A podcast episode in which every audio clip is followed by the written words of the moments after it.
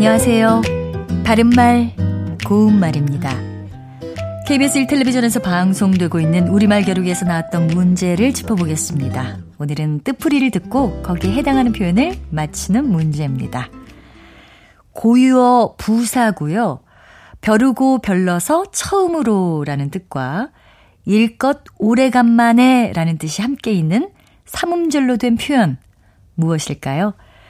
어, 출연자의 답에는 간만에, 모처럼, 이제야 등이 있었는데 이 중에서 정답은 모처럼입니다.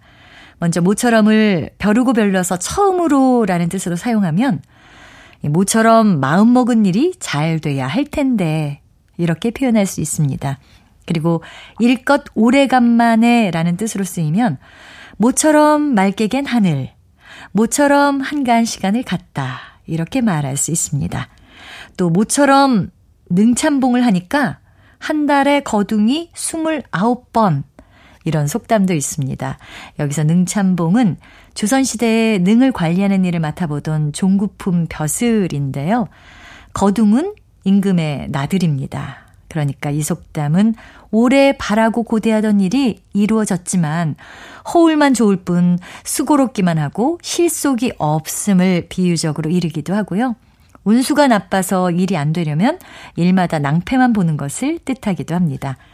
어, 참고로 출연자의 답에 나왔던 간만에는 일상 대화에서는 자주 들을 수 있긴 하지만 사전에 없는 표현입니다. 바른말 고운말 아나운서 변희영이었습니다.